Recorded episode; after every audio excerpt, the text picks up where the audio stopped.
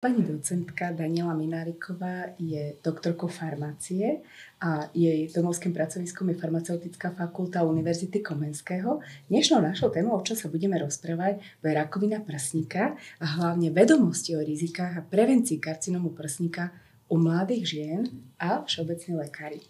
Rakovina prsníka je na Slovensku najčastejším nádorovým ochorením u žien.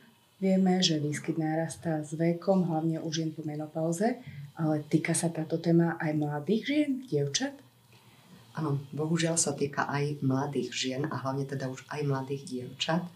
Ono, ako ste povedali, samozrejme, rakovina prsníka je typická a stúpa s tým vyšším vekom, tak ako to platí aj pre ostatné onkologické ochorenia, že ten vek je pozitívnym faktorom v zmysle vývoja. E, u tých mladých žien a u mladých študentiek výskumy ukazujú, že každý šiestý karcinom prsníka sa diagnostikuje už pred 50 a to nie je ešte taký vysoký vek v dnešnej dobe.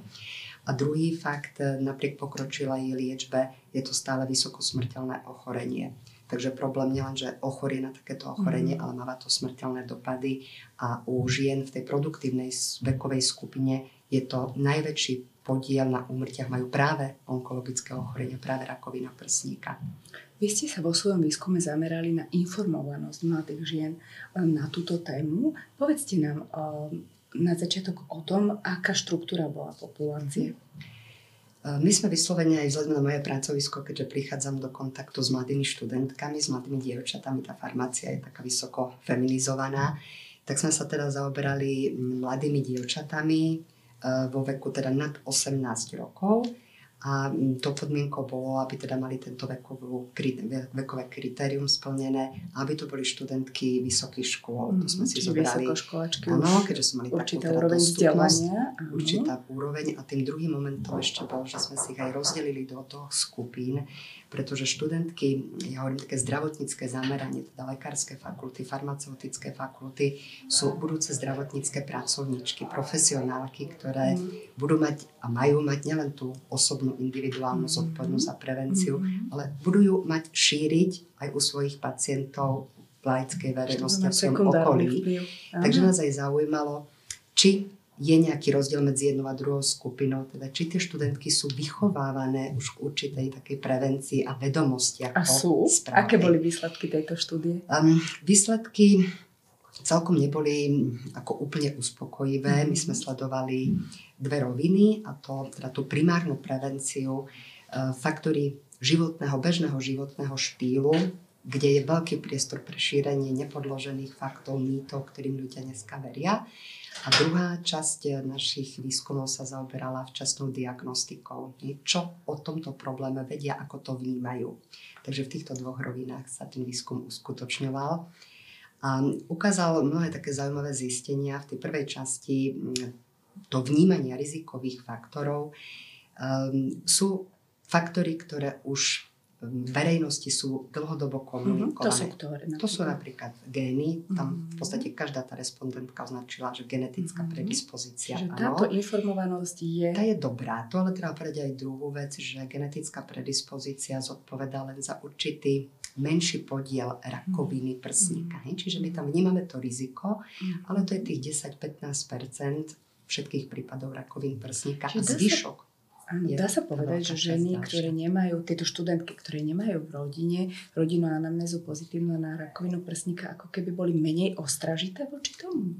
No, oni to majú teda, potom je teda druhá, druhá časť, ako vnímajú tie modifikovateľné mm. faktory, hej, ktoré mm. sa podielajú rôznym, rôznym kombináciou, rôznou, rôznym impaktom na vzniku rakoviny prsníka. Tam je dôležité, aby každý, nielen tieto študentky, vnímal práve tie modifikovateľné mm. faktory, tie, ktoré môžem ovplyvňovať, ktoré môžem zmeniť. My máme aj nemodifikovateľné a v prípade rakoviny prsníka, okrem veku, okrem samotného pohľavia, lebo rakovina prsníka v malom množstve aj u mužov, tak e, sú to typické hormonálna, hormonálna situácia ženského organizmu. Hej. Skorý nástup menštruácie, neskorý nástup menopauzy, e, počet tehotenstiev, včasnosť tehotenstiev, v ktorom období, v akom veku to dievča je už tehotné. Aj toto sú faktory, ktoré v literatúre a vo výskumu sa udávajú, že prispievajú a zvyšujú rizika vzniku rakoviny prsníka, ale tie nevieme ovplyvniť. o to viac, o to skôr musíme byť ostražití na to, čo robiť môžeme a tam je ten priestor, či robíme tie správne veci, či o nich vieme. Takže na toto sa náš prieskum Výsledkom toho prieskumu bolo, že tá informovanosť nie je dostatočná, ako ste nie už je. povedali, ale zamýšľali ste sa aj nad príčinami tohto stavu? Je to možno v tom, že mm, istým spôsobom o prevencii sa hovorí, hovorí sa aj o tých konkrétnych faktoroch a veciach, ktoré zvyšujú riziko. Tie by sme mohli tak mm, zostručniť do troch rovín. To je obezita, to je fyzická aktivita, to je výživa. Ale v rámci nich sú potom konkrétnejšie informácie, ktoré sa už k tej laickej verejnosti asi mhm. dostávajú Je to, to čo vy voláte onkopreventívny životný štýl? Áno. A aj náš, náš výskum ukázal, že kým napríklad tie študentky relatívne dobre vnímajú alkohol, fajčenie, lebo už ich dlhodobo komunikujeme v mhm. spoločnosti, tak nedostatok fyzickej aktivity vnímalo asi len 30 a to ani tie študentky zdravotníckých smerov nevnímajú fyzickú aktivitu ako protektívny faktor a nedostatok fyzickej aktivity mm-hmm. ako faktor, ktorý priamo súvisí so vznikom chronických ochorení. Tak tradične sú skôr táto inaktivita spájené s kardiovaskulárnymi ochoreniami uh-huh. a to povedomie, že ten súvis je aj s rakovinou prsníka ešte stále asi nie je asi dostatočný. Uh-huh. Ale tento onkopreventívny životný štýl založený na týchto troch pilieroch, ktoré ste spomínali, týka sa to len tej primárnej prevencie, to znamená tých mladých žien, alebo sa to dotýka nejakým spôsobom aj pacientiek už onkologických s rakovinou prsníka? Dotýka sa to aj pacientiek onkologických, to sú tie pacientky prežívajúce s rakovinou alebo také survivors, teda ľudia s určitou no. onkologickou no. diagnózou a tých vďaka dnešnej modernej liečbe nie je vôbec málo, hej, práve ten počet vyslovene enormne stúpa.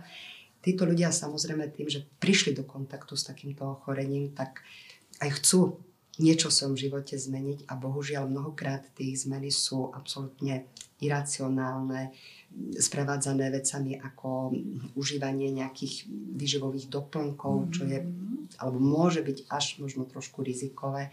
Ale títo ľudia by mali rovnako ako aj zdraví pestovať práve tieto základné faktory v tom svojom živote, primerane svojmu, svojmu zdravotnému stavu, čo sa týka fyzickej aktivity a dnes už nie je vôbec ničím nejak výnimočným, že pacientky v štádiu liečby mm-hmm. absolvujú určitú fyzickú aktivitu. Takže toto by malo byť pre tie onkologické pacientky absolútne základom, okrem pravidelného sledovania, dispenzarizácie, pravidelných vyšetrení, kontrolných. Toto je základ, ale veľkú časť by mali urobiť v tom svojom živote, čo sa týka obezity, fyzickej mm-hmm. aktivity Nikdy a zmysluplnej výživy. Áno, áno, ako hovoríte.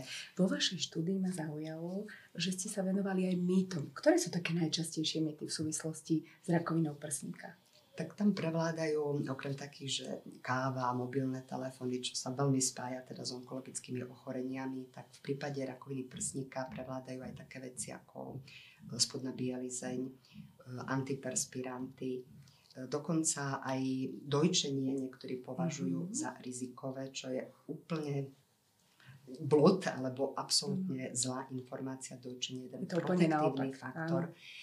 Eh, alebo potraty napríklad. Hej, mm. A tie mýty, alebo a treba ich odlišiť od overených faktov naozaj významných svetových spoločností, ktoré sa zaoberajú jednotlivými faktormi a hľadajú kauzalitu s rakovinovými ochoreniami na základe evidence-based medicine, štúdií, a takú veľmi náročno sofistikovaným metodologickým prístupom tie dôkazy poskytujú. Takže v tomto prípade tie mýty sú naozaj len mýtmi a bohužiaľ aj tie študentky zdravotníckých smerov niekedy tým mýtom sa ukázalo, že veria o vyššom, vyššom percente. Takéto študentky alebo celkovo mladé ženy eh, po dosiahnutí dospelého veku zvyčajne sú v situácii, kedy zmenia všeobecného lekára pre deti a dorast a prídu k nám na vstupnú prehliadku. Čo môže všeobecný lekár spraviť preto, aby sa zlepšila informovanosť a aby sa zlepšilo teda aj uh, uh, prevencia. prevencia. Áno. Um, myslím si, že ten všeobecný lekár je tam taký veľmi kľúčový. Hej. No, on prípada naozaj aký taký regulátor, že tú pacientku Ale môže usmerňovať. Áno. prakticky Povedzme počas tej vstupnej prehliadky. upozorniť to mladé dievča na to, či absolvuje aj ginekologickú Mhm. prehliadku a či Opýtať má vôbec svojho ginekologa. Mm. Aj náš výskum ukázal, že tie dievčatá vnímajú ginekologickú prehliadku ako prevenciu rakoviny prsníka.